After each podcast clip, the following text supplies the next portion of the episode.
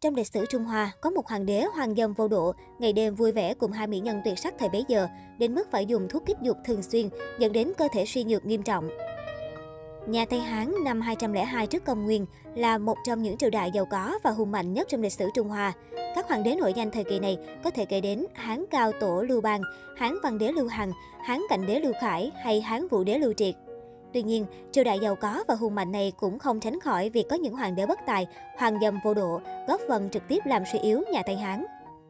Vị hoàng đế mà trang mạng Trung Quốc Sohu nhắc đến là Hán Thành Đế Lưu Ngao, người ham mê sắc dục quá độ, dẫn đến kết cục chết trên giường ở tuổi 44. Hán Thành Đế Lưu Ngao sinh năm 51 trước công nguyên, là hoàng đế thứ 12 nhà Tây Hán, con trai trưởng của Hán Nguyên đế và hoàng hậu Vương Chính Quân. Lưu Ngao chào đời khi ông nội là Hán Tuyên đế vẫn còn tại vị, được ông nội hết sức yêu quý. Ông nội ngày ngày dẫn Lưu Ngao đi chơi cho đến khi mất. Sau cái chết của Hán Tuyên đế năm 49 trước công nguyên, Hán Nguyên đế kế vị. Năm lên 6 tuổi, Lưu Ngao được phong làm thái tử. Hán Nguyên đế là người thiếu quyết đoán, chịu sự chi phối của các đại thần và ngoại thích. Lưu Ngao từ nhỏ đã tỏ ra nhu nhược giống cha, chỉ đam mê nữ sắc. Năm 33 trước công nguyên, Hán Nguyên đế đột ngột qua đời, Lưu Ngao lên ngôi khi mới 18 tuổi. Từ nhỏ đã không để tâm đến chuyện quốc gia đại sự, sau khi làm hoàng đế cũng không tha thiết chuyện triều chính. Quyền lực rơi vào gia tộc họ Vương, do Thái hậu Vương Chính Quân cầm đầu. Theo Sơ Hưu, Lưu Ngao lúc nào cũng nói khác nữ sắc, ngày đêm hoàng đế đều cho triệu mỹ nữ đến phục vụ mình, bất kể là chuyện gì khác cũng phải gác lại. Hoàng đế hoàng dâm vô độ như vậy là điều chưa từng thấy ở triều Tây Hán. Sử sách Trung Quốc ghi chép chi tiết chuyện Lưu Ngao say đắm hai mỹ nữ là Triệu Phi Yến và em gái Triệu Hợp Đức. Vào một ngày năm 19 trước công nguyên, Lưu Ngao đến phủ chị gái của mình là Dương A công chúa gặp được ca nữ tuyệt sắc là Triệu Phi Yến. Phi Yến vẻ ngoài xinh đẹp, dáng người thức tha khiến vị hoàng đế háo sắc như Lưu Ngao bị mê hoặc đến điên đảo. Hoàng đế liền ra lệnh đưa vào cung làm phi tần. Về cung, trong tâm trí hoàng đế lúc nào cũng chỉ muốn vui vẻ cùng trừ Phi Yến. Phi Yến nhận ra Lưu Ngao là hoàng đế háo sắc nên đôi khi giả vờ gây khó dễ, buộc hoàng đế phải khao khát để được vui vẻ cùng. Phi Yến cũng tiến cử em gái là Triệu Hợp Đức vào cung để cùng phục vụ hoàng đế. Hai chị em trở thành ái phi của hoàng đế, ảnh hưởng vượt xa cả hoàng hậu.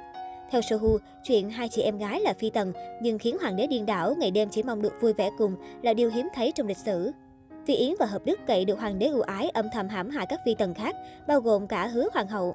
Con trai duy nhất của Lưu Ngao với một ái phi chỉ mới được vài tuổi, chết một cách bí ẩn, dẫn đến suy đoán rằng do Phi Yến và Hợp Đức hạ độc vì cả hai không xin cho hoàng đế được một đứa con nào.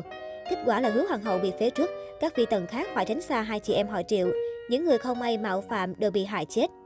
Năm 16 trước công nguyên, Lưu Ngao phong Phi Yến làm hoàng hậu, Hợp Đức làm chiêu nghi. Từ đó chỉ sủng ái hai chị em họ Triệu, ngày ngày cùng vui thú hưởng lạc. Theo Sohu, Phi Yến và Hợp Đức là hai mỹ nữ có nhu cầu đặc biệt cao trong chuyện tình dục. Ở tuổi 35, Lưu Ngao dù vẫn rất cường tráng, nhưng rồi cũng đến lúc cảm thấy đuối sức vì ngày ngày phải chiều lòng hai người đẹp. Phi Yến và Hợp Đức tư vấn cho Lưu Ngao dùng một loại thuốc cường dương có tác dụng phụ là gây nghiện. Mỗi tối hoàng đế đều dùng thuốc này để vui thú. Ngày qua ngày, Lưu Ngao mê đắm trong chuyện tình dục, cơ thể suy nhược nhưng vẫn không ngừng cùng Phi Yến và Hợp Đức vui vẻ. Năm 7 trước công nguyên, Lưu Ngao đột ngột qua đời ở tuổi 44 khi đang vui vẻ trên giường cùng Triệu Hợp Đức. Lẽ ra mỗi lần chỉ được dùng một viên thuốc cường dương, nhưng hôm đó, hoàng đế dùng đến 7 viên nên cũng có thể là nguyên nhân chết do dùng quá liều. Hoàng Thái hậu Vương Chính Quân, mẹ đẻ của Lưu Ngao đổ lỗi cho Hợp Đức, khiến hoàng đế băng hà. Khi bị cấm quân tới bắt giữ theo lệnh Hoàng Thái hậu, Hợp Đức nói câu cuối cùng rồi tự sát. Ta nắm hoàng đế trong tay như nắm một đứa trẻ con, khuyên đảo thiên hạ, sao để bọn các người động tay vào. Theo Phi Yến ngoại truyện, cuốn sách kể về cuộc đời của hai chị em họ Triệu. Triệu Phi Yến may mắn sống được thêm 6 năm, Nhật Hán ai để Lưu Hân nối ngôi. Cha của Lưu Hân là Lưu Khang, em trai Hán Thành Đế. Lưu Hân gọi Hán Thành Đế bằng bác, từ nhỏ được Phi Yến tác động để đưa vào cung, lập làm thái tử.